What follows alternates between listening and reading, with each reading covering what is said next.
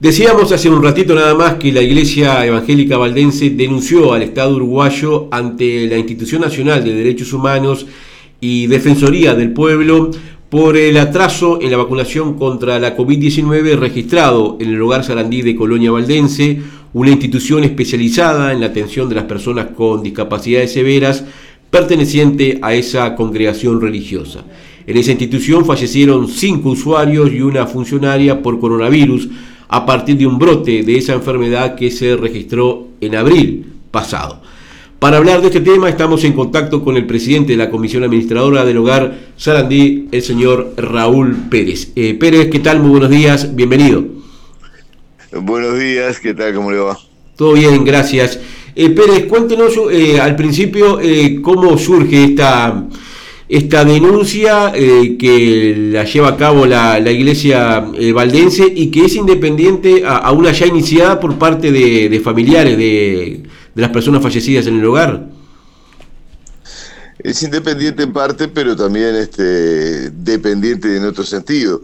Este, la iniciativa original de la denuncia surgió de los familiares este, de, los, de los internos de Sarandí, este, nosotros estábamos en, contacto con ellos, estuvimos durante todo el, foco de la pandemia en, digamos, en contacto directo con los familiares, nos manifestaron la intención de, hacer esta denuncia, la contratación del abogado López Aracena, especialista en, derechos humanos, este, para darle forma a la denuncia.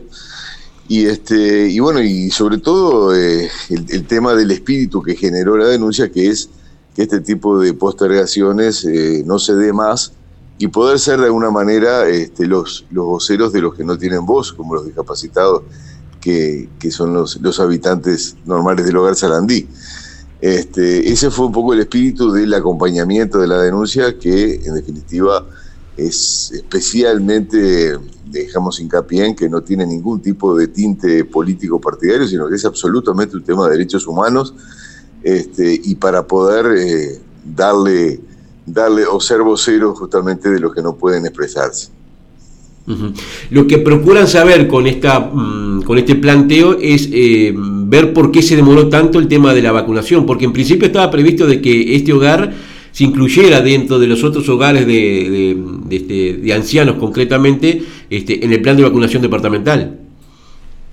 Sí, estaba absolutamente incluido porque además se, le había solicitado la, la autorización a los padres esto, o a los familiares de los internos este, para la vacunación. Y este, todo eso se, se, realizó en su momento, en tiempo y forma, o sea que el anuncio estaba, eh, y además iba a ser con la vacuna Pfizer, cuando en realidad cuando se realizó efectivamente fue con la vacuna Sinovac, sin, sin valorar, digamos, si es mejor una u otra, simplemente este, las condiciones fueron cambiando y este y no era lo que nos habían se había comprometido el, Estado a través de la, de la departamental de salud eh, del Ministerio de Salud Pública a realizar. Este, le, vuelvo a decirles que la intención es este, que estas cosas no se repitan. Este, la, idea, evidentemente, que cualquier denuncia va a generar una investigación. Este, supongo que a nivel parlamentario, a nivel del Ministerio de Salud Pública, eso está, está este, es de perogrullo decirlo porque va a pasar. Pero no es nuestra intención buscar culpables, sino simplemente que este tipo de cosas este, no, no tengan lugar nuevamente y, poder este, evitar eh, muertes que, pudieron a veces, eh, en, la mentalidad nuestra, poder haber sido evitables. ¿Recibieron alguna respuesta oficial este, previamente a esta denuncia. Eh, del Ministerio de Salud Pública o de la Dirección Departamental de, Salud de Colonia de por qué se dio esa situación de demora de la vacunación? Yo leí, leí declaraciones de una doctora Rando, este, pero no, no, no, no tuvimos nosotros directamente algo nada oficial. Simplemente este, fueron declaraciones generales en las cuales se, se, decía que no había habido tal omisión y una cantidad de cosas, pero no, no, no el hogar no ha recibido nada oficial. ¿Y hoy cómo está funcionando el hogar? ¿Tuvo algún impacto esa situación? Supongo que sí, este, eh, en, todo lo que tiene que ver con la parte anímica o de funcionamiento del hogar, lo sucedido en, en abril. Sí, y impactó fuertemente, ni hablar, este, sobre todo por la los fallecimientos y este tema también de, fallecimiento de una funcionaria de carrera, que era la NERS Alejandra Martínez. Este, eso evidentemente afectó y, además el tema de, tener que adaptar la infraestructura del hogar a, las nuevas características, ¿no? con, generación que prácticamente este, urgente de, duchas, una batería de duchas, una cantidad de, elementos de, infraestructura que no teníamos y que teníamos que, destinar de acuerdo a las recomendaciones que el propio Ministerio de Salud Pública nos, nos brindaba, ¿no? Porque prácticamente durante un tiempo el hospital, el, Sarandí fue transformado en un hospital COVID. Estaban todos los internos contaminados, salvo uno, que, no, nunca tuvo síntomas, ni, ni tuvo el coronavirus, el COVID y este y los funcionarios prácticamente la mitad estuvieron también pasaron por transitaron por la enfermedad. Ahora en este momento si la pregunta apunta a eso estamos volviendo a la normalidad ya con, con el funcionamiento este, casi normal este, con la relativa inmunidad que tienen los que ya transitaron la enfermedad.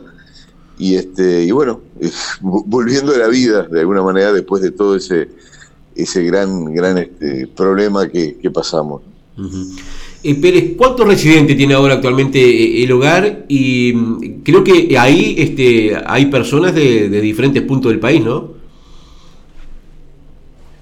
Eh, tuvimos, teníamos 42 en el momento del inicio, ahora tenemos 37 con los 5 fallecidos. Este, y hubo, hay uno, ahora estoy recordando que fue retirado por su familia también, por otros motivos familiares. Así que este, está, contamos con 6 en este momento internos menos, pero tenemos este, una, lista de espera que hay que, estudiar y atender.